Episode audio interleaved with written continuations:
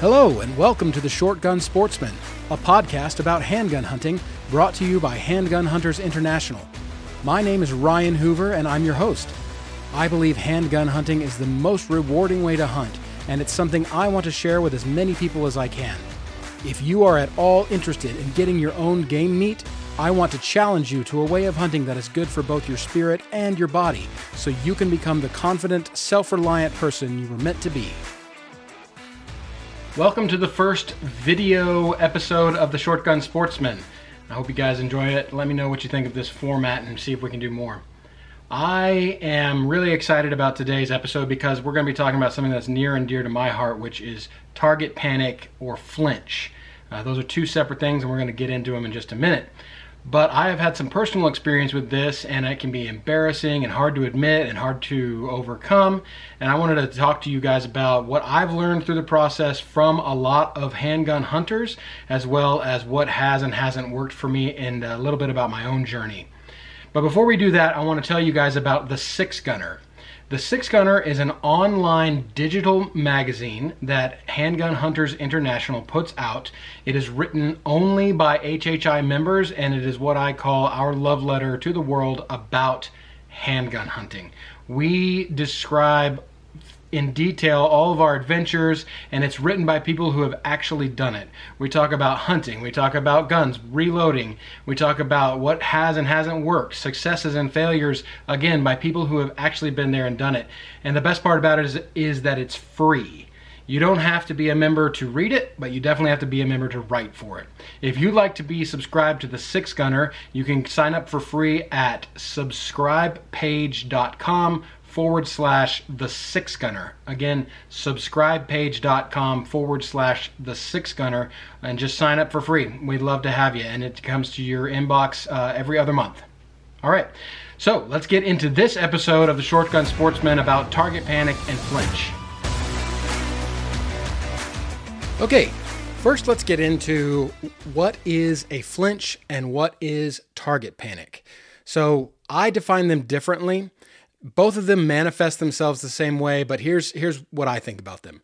A flinch is when you pull the gun off target when you pull the trigger because you're afraid um, of the recoil or the noise. It's a physical fear. You feel like it's it's not the experience is not going to be enjoyable. Target panic, on the other hand, is something that's brought on by internal anxiety, where when you're pulling the trigger, you're just feeling that anxiety, is just that anxious gut turning about, I hope I hit the target. I hope I do it right. I hope I do. When's it going to go off? When's it going to go off? When's it going to go off? And that's a little bit different. Like I said, they both manifest themselves uh, pretty much in the same way, in that when you pull the trigger, you either jerk it uh, or do it wrong to where the barrel is pulled off of the target when you fire, and usually ends up in a miss or a bad hit. Personally, I have suffered more from target panic. Uh, this is due to some anxiety that I've experienced in my life, and it came about with some external circumstances that I was facing about five years ago or so, you know, just going through a stressful time in my life. And I noticed I was a custom gun builder at the time. Those of you have heard me tell this story before, please forgive me. I was a custom gun builder at a time. At the time, was going through uh, my just had a, my third kid. Uh, we moved our house. I was kind of facing a career crisis. I went to the range with some guns I built, including my first hunting handgun, and was just noticing that I was feeling this, you know, butterflies in my stomach when I was pulling the trigger on these guns, which is something that I had never experienced before. It, it had never bothered me before. Recoil had never bothered me. And so, you know, it was it was one of those gut checks. Like, what is going on? Well, that led me down a long uh, path of mental health uh, improvement for myself, which I'm a big advocate of. Quickly, I'll just say, you know, we say we go to a gym to improve our physical health. Why don't we figure out some sort of gym to improve our mental health? There should be no shame in that. And I'm proud to say that I focus on a lot of my mental health now through intentional exercises, and overcoming target panic has been one of them. So, whether you suffer from a flinch or target panic, you're going to see the same results missed targets, bad shots, etc., etc. And I also want to say that some people don't suffer from this. Majority of, of shooters, especially handgunners, are going to encounter some sort of flinch or target panic at some point in their shooting career, from my experience, because it can be uh, an inbuilt thing. It could be something that you have when you start shooting, or it could also be something that happens after you've been shooting for a while an event like what like what happened to me an event causes it to happen or you know I've seen a flinch develop in people who are trying to shoot a really heavy recoiling gun too much and they just become so fatigued that they don't have the presence of mind or the physical uh, wherewithal left after a shooting session to be able to apply the fundamentals and they start jerking the trigger and that can lead to a longer term flinch. Uh, but you know it doesn't have to apply this this this won't apply to everyone is what i'm saying Another thing I want to say is some people love recoil. Some people have some weird inborn trait to be almost impervious to recoil. There are a lot of HHI members that the bigger the better, and I think that's awesome. Some other people have a threshold. You know, there is a limit at which, and I would say this is probably most people, there is a limit at which the it's uncomfortable or not fun for them to shoot. Unfortunately, the kind of ethos around this kind of shooting is that if you don't want to push the limits of your recoil tolerance, then you're somehow a wimp or, you know, whatever it is. And while I think pushing the limits of my recoil tolerance, which right now is not in the stratosphere, is something that I would like to do. It's not something that I feel is necessary for me to be a successful handgun hunter. By all means, if you if you want to go that route, go for it. And also, if you're in the handgun hunting community, expect a little bit of gentle ribbing from some other members, I'm sure, about uh, going after some of those bigger calibers. But there is such a thing as my point in this whole part is it's not necessarily a flinch or target panic. It could just be that you have reached or gone past your recoil threshold. And, you know, for people with physical limitations like arthritis, uh, shoulder injuries, whatever the whatever the deal is, if you have some physical limitation preventing you from being able to handle recoil, then obviously you have a ceiling that you need to stop at just to prevent damage to yourself or just straight up pain from happening when you shoot. And I think that's another important thing to talk about too is that you don't have to shoot the biggest boomingest magnum to be a successful handgun hunter. Yes, recoil generally goes up with uh, the bigger the game that you, you know, pursue, and you can go as heavy recoiling as you want. But again, no, find your limits and don't be ashamed of your limits, whether they are a moving target because you are dealing with a flinch or target panic, or whether they are just this is what I'm going to be comfortable handling for the rest of my life, whether it is due to a physical limitation or due to you just deciding I don't want to shoot guns that kick that much. There's nothing wrong with that. So, how do you find out if you have a flinch? Well, fortunately, there's an easy, easy, easy way to do it. And it depends on the kind of gun that you're shooting. I have a few uh, of my personal guns here today to show you. It depends on what you're shooting, but here's how here's the way to test whether or not you have a flinch or target panic. Again, they manifest themselves in the same way. So take this Raging Bull for example, which just happens to be one of the giveaway guns for this month, which is March, right? Wow, March, March 2023. So on a revolver like this, what you would do is you can get this one holds five rounds. And uh, if you're not watching, if you're just listening, I'm holding the revolver with the cylinder open, showing that it, you know the the chambers in the cylinder. So what you would do is either just load one of these or load four with dummies and one with a live round. That's kind of what I prefer to do because you could so you can't tell when the rim is coming up if you're looking at the back of the cylinder. And then turn away or close your eyes, spin the cylinder, and without looking, close it and, and get it ready to shoot. That way, you are not going to know whether or not when you pull the trigger, the gun is going to go off. And you're f- the first time you'll know. There's a video of me, I think, I don't know if it's on my personal, it's on Facebook, where I was doing my own testing of a flinch uh, when I was shooting my 357 Blackhawk or my 629, and it was, you know, when I discovered that I had a flinch, it was immediately available. You'll be able to know without a doubt right away. So that's how you discover if you have a flinch. You do the dummy test, and if you do, you do. If you don't, great. But you have to be sure that you do not know whether or not the next round, or excuse me, the next time you pull the trigger, it's going to fire. With a, a single shot, like my trusty TC contender here in 730 waters, what I like to do with that kind of thing is load up one dummy round, which means it has a bullet in a case, but no primer and no powder. And put that in with three or four other rounds. And without looking at what you're doing, uh, load one of those rounds in your gun. So you're, again, you're not going to know whether when you pull the trigger, the gun's going to go off. On a semi auto, what you want to do is get a dummy round for whatever caliber that semi auto is. Load the magazine. You can do this without looking if you just put five or 10 rounds in a box and one of them or two of them are a dummy and just start loading without looking. And then you'll know again whether or not when you pull the trigger you're not going to know if your if your gun's going to go off. An easier way to do this is if you have a shooting buddy and let him load your gun for you and hand it to you obviously in a safe manner so that so that he knows and you don't. That eliminates any of the potential for peeking or, you know, if the if the dummy rounds feel different or anything like that, that's another easy way to do it. But most of the time when I shoot, I shoot by myself. So th- those are the methods methods that I've come up with that work pretty well for doing this test. Okay, so you know you have a flinch. Let's say you know you have a flinch. Whether or not it's target panic or a flinch, that's more of a subjective way or subjective uh, issue for you to determine yourself whether or not it's a target panic issue or a flinch issue.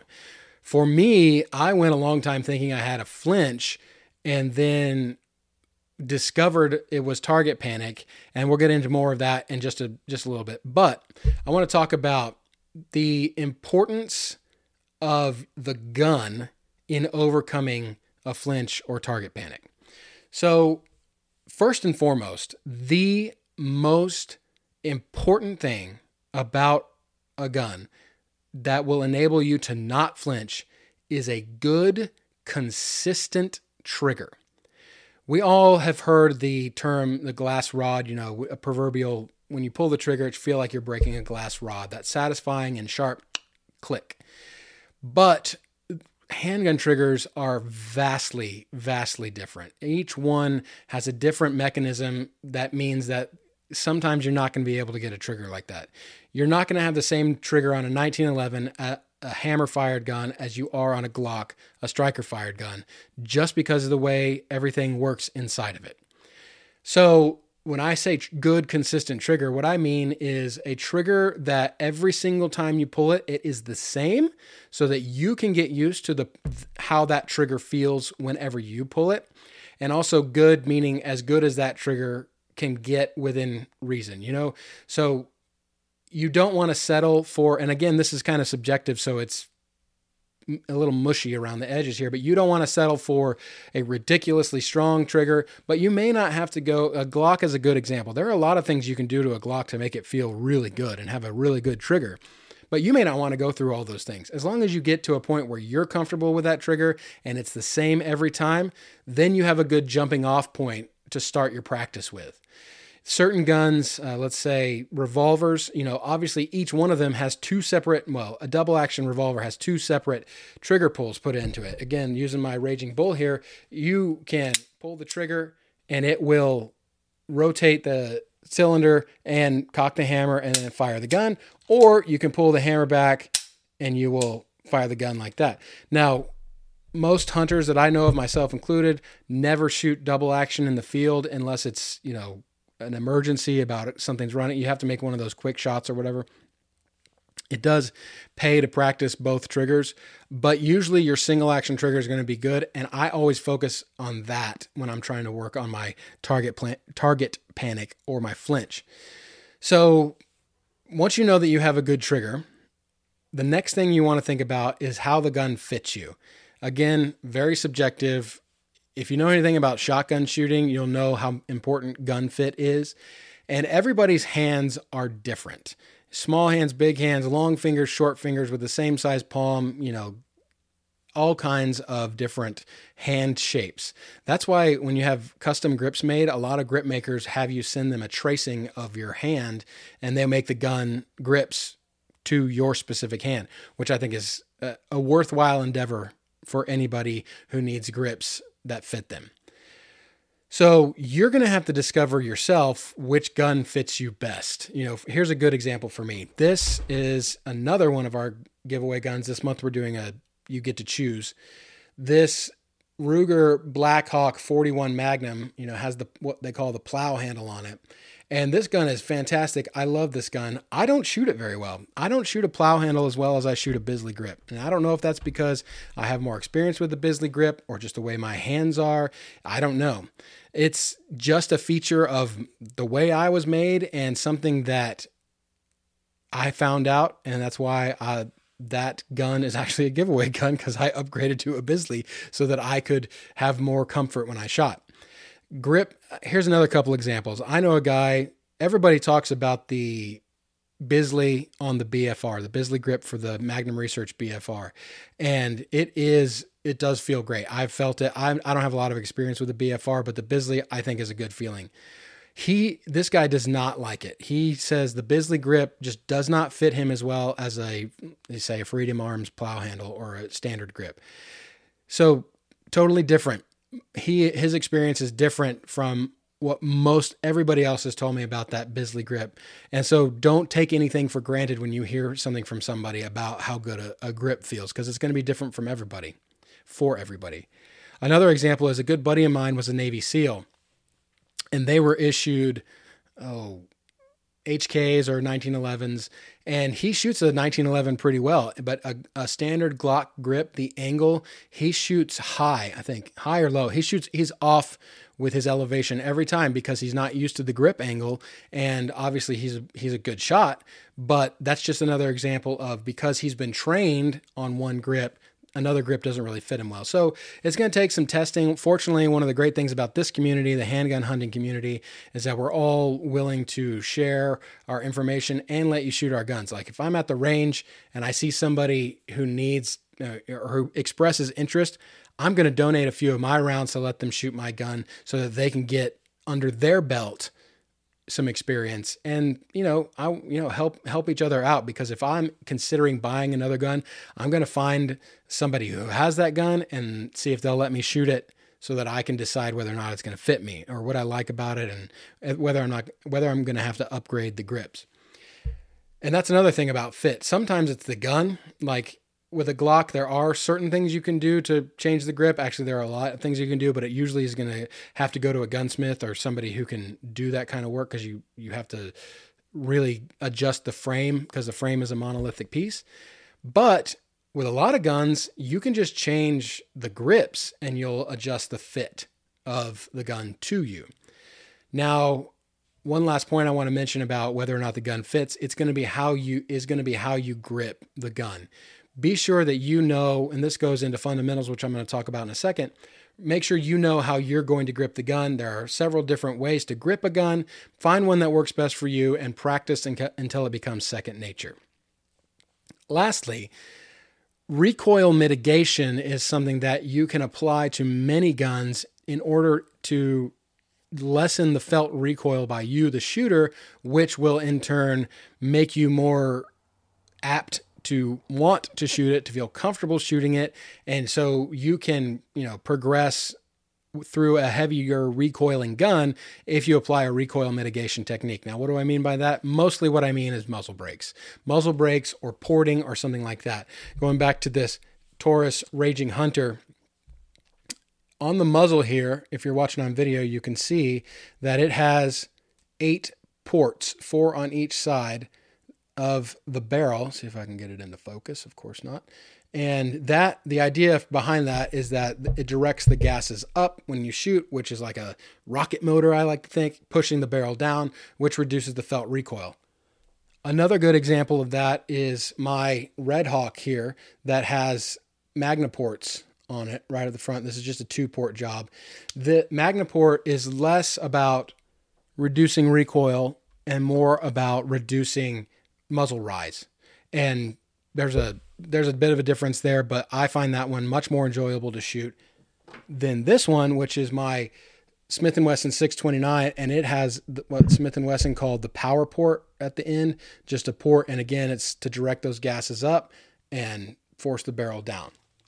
So moving on to other recoil mitigation devices, anybody who shoots a specialty pistol like a Thompson Center Contender, Encore or XP100, any of those, they know that a muzzle brake on the end can be a game changer. You know, for instance, people chamber XP100s and those bolt action specialty pistols in Magnum cartridges, 300 Win Mag and short seven short mag. And I know Ernie Bishop has one in 375 CheyTac, which is a very big round. Shooting some of those cartridges effectively would not be capable without the use of a good muzzle brake. And so that is a good option as well. And you can put a muzzle brake on other guns just like you can put them on those guns. Revolvers, some of the guns that Chris Rode Rhodes built had muzzle brakes on the revolvers. You can get compensators for 1911s and Glocks and other guns that basically the idea is to redirect the gases as they come out of the muzzle in order to mitigate the rearward motion of the gun, thus reducing the felt recoil on the shooter. Okay, so you've got your gun, you've got a good starting place to get over the flinch that you've discovered you have. And the next thing you want to make sure is that your practice, well, my wife always says, practice doesn't make perfect. Perfect practice makes perfect. And what she means by that is you have to practice the right way in order to accomplish your goals. And when we talk about shooting, the right way to practice is by drilling your fundamentals so that you know that you're doing things the right way. Now, your fundamentals, everybody kind of knows what they are grip, trigger press, sight alignment, etc. And these are not things that you should that you have to be really good at in order to start reducing your flinch or getting rid of your target panic. But these are things which should always be in your head that when you are practicing, you focus on them to make sure you're doing things right. You have two benefits from that. One, you know, if you if you're getting over a flinch, then you are automatically required to practice more and that is good because everybody should practice more than they actually do, in my experience. And the second one is if you're focusing on your fundamentals, that leaves you less time, that leaves your brain less margin to focus on your flinch or the anxiety caused by your target panic. So, whatever gun you're going to be using, you want to make sure that your fundamentals are good and i always do that by kind of breaking it down you know i'll take this is uh this is my flinch buster right here my ruger mark iii target pistol, I will always break down this is just how I do it. Of course, everything I talk about is just how I do it. And if it helps you, great. And if it just gives you an idea of how to figure out your own way, that's great too. And if it doesn't help you, then you've eliminated a way that you don't need to try. So, what I do is I will start with just kind of a visual inspection of how I'm interacting with the gun uh, how my hand is interacting with the gun first. So I'm going to look, you know, how am I gripping it? Where is each finger going to be? Where is my trigger finger going to be in relation to the trigger? Then I'll, uh, once I have that down and I like that, I'm going to say, okay, where's my support hand going to be? How's that going to be? And I look at it to make sure that I know where each part of my hands are indexed on the gun because what you want is a repeatable process to be able to do this over and over again. Then I'm going to practice, you know, my extension, where how I'm looking through the sights. I want to kind of break down the process for myself so that I can have a way to by which to judge whether or not I'm con- doing it consistent. There, uh, you know, the fundamentals are are broadly true for everybody, but I am one of those people that use what works for you. You know, if you can you if you can shoot in a way that is typically antithetical to what people would say is the right way to do, then and it works for you, I, I'm not here to tell you that you're doing it wrong. But there also is a good basis of data for people who do this for a living or for people who have had a lot of practice figuring out the best way to do things. So start there. Another thing that you want to do uh, that I would recommend, this is just a little thing that uh, I think is important, is your balance, the balance of your grip between light and tight. So there is such a thing as too far one way, and I know it makes sense. So if you're holding onto a gun too loosely, obviously you're going to have less control over what happens when the gun recoils. However, you cannot control a gun's recoil, right? My 44 Ruger Blackhawk that I'm holding right here, this thing's going to do to a degree what this thing is going to do.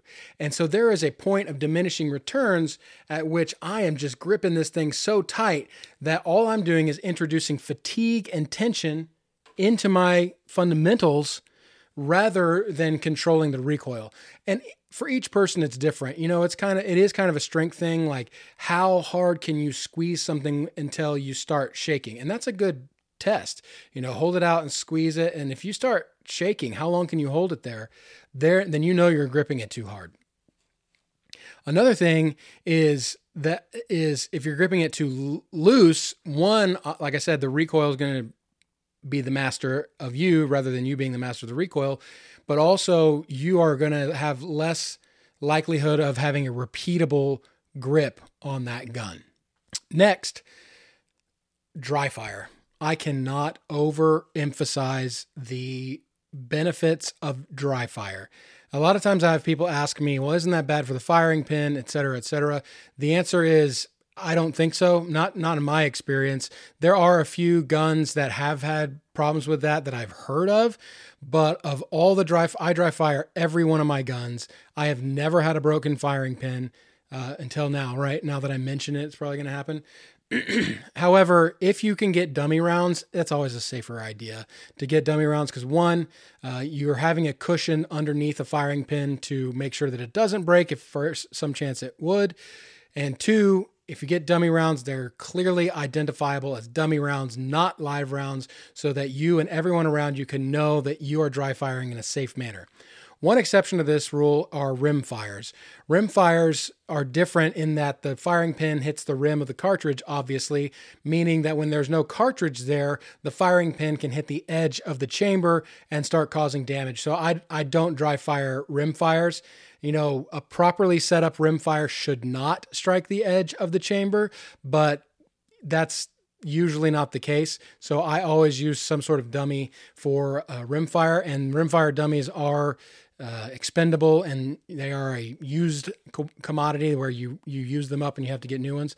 But uh, it, it's worth it for the amount of training that you need to do to, uh, to with your dry firing. So dry fire dry fire dry fire. I always tell people you know you can do it while you're watching tv you can do it it doesn't have to be a special thing. You can do it at home you know a lot of times I will because my my guns usually are you know in a in a safe, high, secure spot, but I can walk by, grab one, and you know make sure that it's safe, obviously, and then dry fire ten or fifteen times, and if I do that, that really adds up, you know.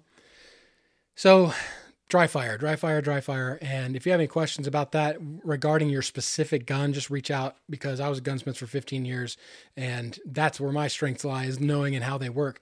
So let me know and we'll, we can talk through it if you have a concern about that. Okay, the next one is, and I'm happy to say that on this podcast, it's been confirmed by all the experts that I've spoken with. Start with a 22 or a rimfire. 22 is the most ubiquitous rimfire. The ammunition for it is still cheaper than any other ammunition. You can get more for more for less of 22 ammunition and go through 22 ammunition like there's no tomorrow. Just building those fundamentals, getting used to a that your gun.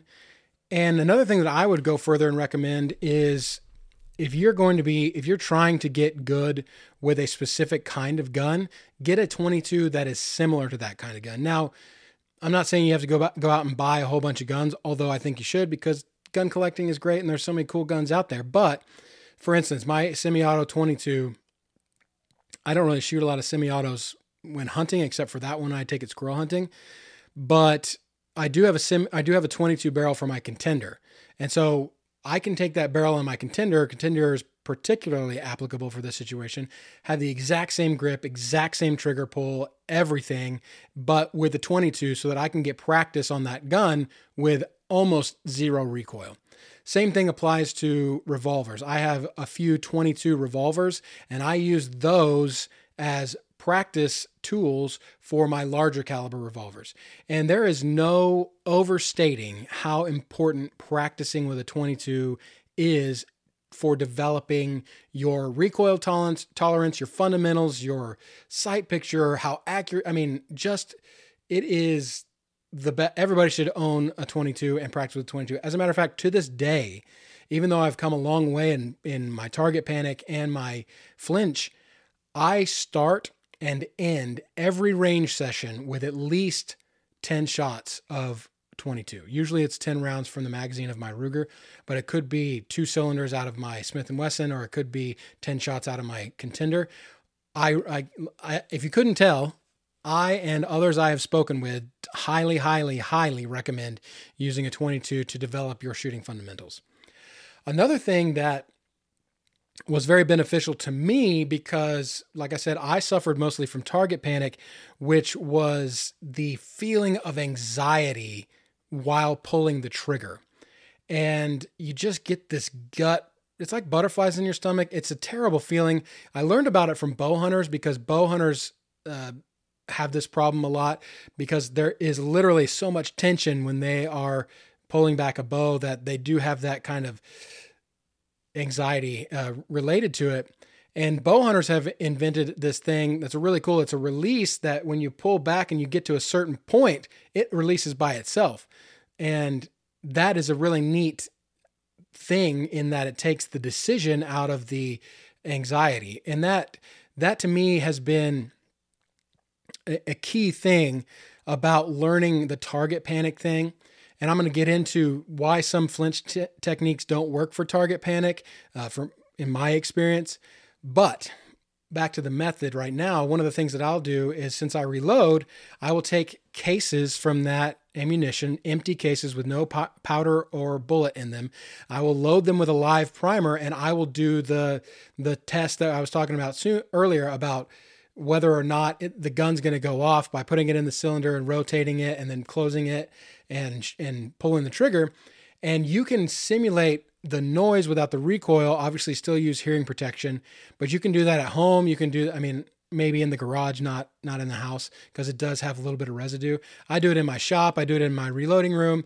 It's a good way to have some sort of reaction when you pull the trigger but not the full reaction of recoil muzzle blast etc and that has been hugely helpful to me to be able to take my practice up a notch in a way that doesn't have to involve me going all the way to the range because where I live getting to the range is an ordeal. It's an hour away and then I have to set up and so when I do it I have to it's a big deal.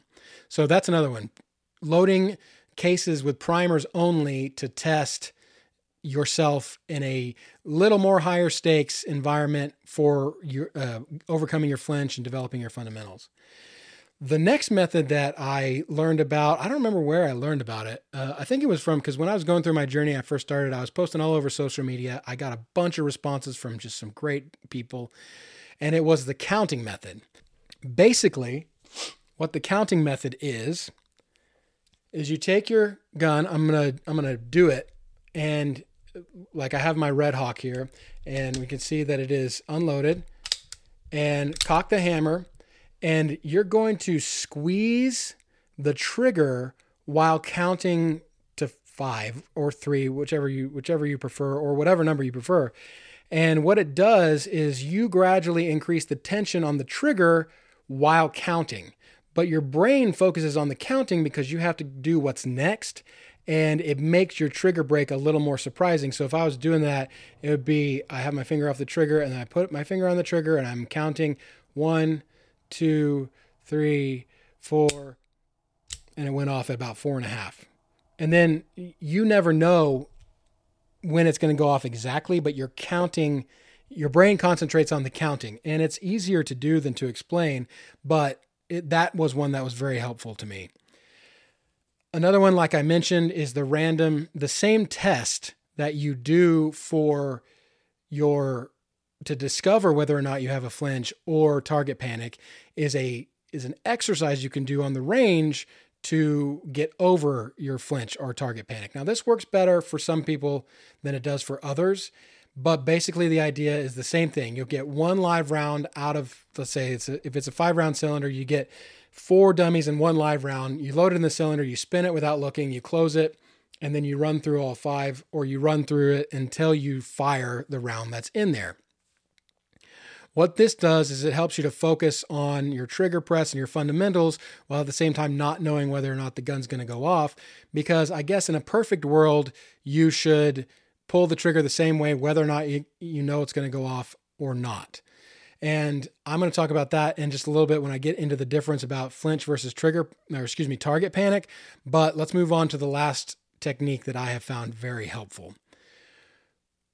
This was taught to me by Ernie Bishop and Chris Rhodes about, and it's it's it's it sounds simple when you say it, and it is to focus on your front sight or your red dot or your reticle. Basically, what you're going to do is it's like I said, it's hard to explain until you experience it. You focus on, and it worked really well. Well, let me back up and tell you a story.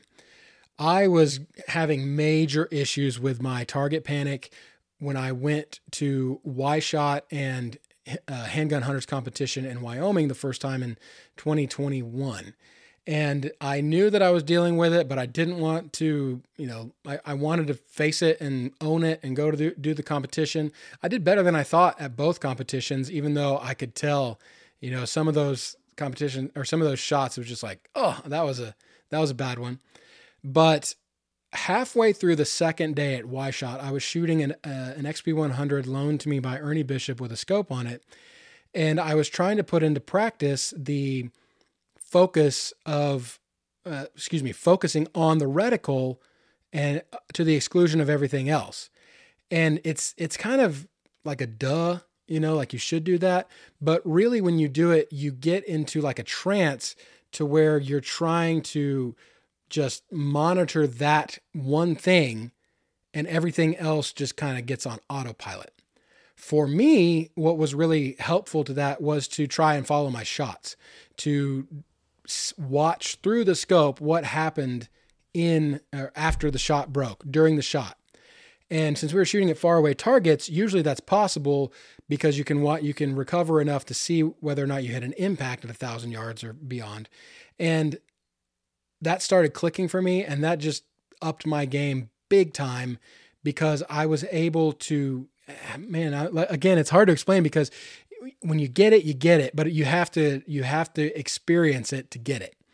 So what you do is whenever you're shooting with a front sight, or excuse me, open sights, red dot, or scope, is you let your mind watch that one thing, that dot, that sight, that reticle, and you watch it while you shoot. You watch it recoil, you watch it come down, and you watch it when it gets back on target that will focus your mind away from the shooting part of it and into the hitting part of it. That's that's how I look at it. Again, you gotta you gotta have to uh, experience it to really get the benefits of that one. But that was another one that was hugely helpful to me. So I mentioned that some flinch techniques won't work for target panic. And I I just found that out by trying all these different techniques, and that's one of the ways that I discovered I was suffering from target panic, not a flinch. That and some people that I was talking to, particularly Trapper Swanson, who said, "You know what? That sounds more like target panic than flinch," because he had been um, a competitive shooter and uh, done bow work with bows as well. And so what I found, um, a couple of things. One, the the test where you put one live round in a cylinder with other and all the rest of the chambers being dummies and spin it and close it, I found that that was just increasing my anxiety because I was just, I didn't know, I didn't know, and that was just making me churn even more. I found for me, I did better if I did know whether or not the gun was going to go off or not, because that's part of the anxiety is the any of the unknowns. If you introduce any of the unknowns, then that just enhances anxiety. So for me, I pretty much quit doing the uh, the load one and the recipe dummies to practice. Uh, I think that's a good thing to do for some people. It just didn't really work that well for me. The other one that didn't really work for me is a lot of coaches, and this has been true forever, talk to talk about being surprised when the trigger breaks. And I've heard some coaches say this, and I this is this is true for me, is I don't really do well if I don't know when the trigger breaks. I do well if I know exactly when the trigger breaks. And you get that knowledge through dry fire and f- through practice, but it, it's a strange combination for me of a pull of the trigger, you know, slow, steady pull rather than a intentional. It's not a jerking, uh, it, but it is more of an intentional pull on the trigger rather than a just pull, pull, pull, pull, pull until it goes off. So for me, that was helpful to say, okay, I am going to pull the trigger now. So my brain and my finger and all my muscles worked in tandem to make an event that already caused me anxiety to happen exactly at the moment that I said it would so that I took more control over it, which, as anyone who's suffered from anxiety knows, you taking control in your own head is one of the key uh, tools that you have to battle anxiety. And so that was that was really really helpful to me, especially when I started shooting my contender in 730 waters, which has become my favorite hunting gun.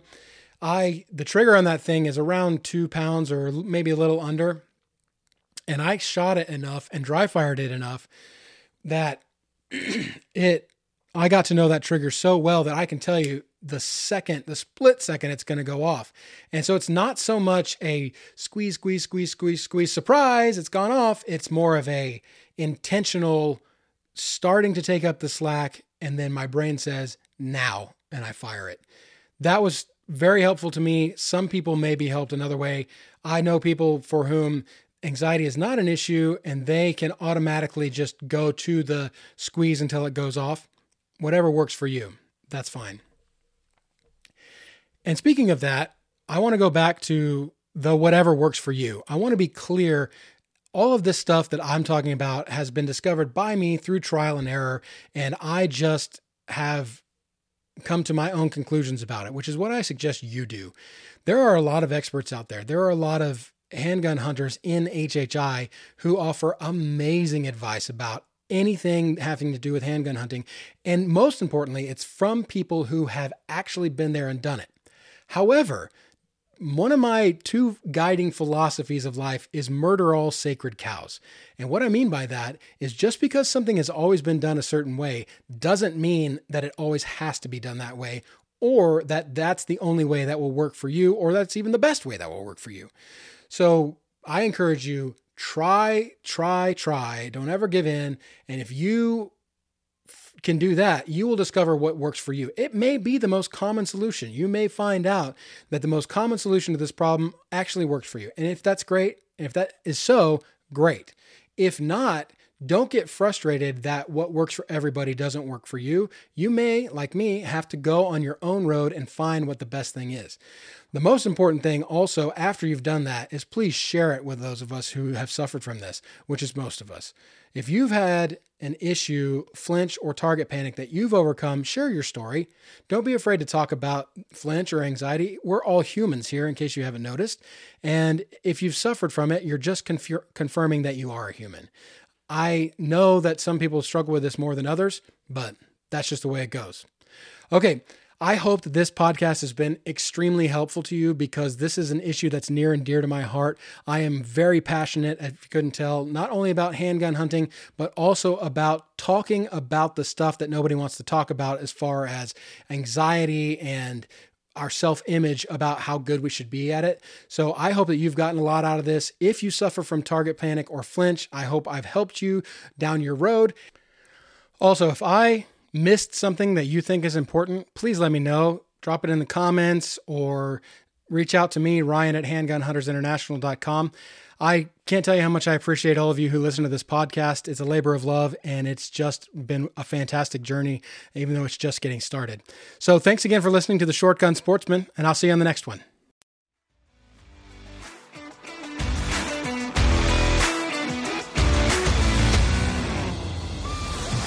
This podcast is produced by Handgun Hunters International. HHI is the only organization dedicated solely to supporting and growing the sport of handgun hunting.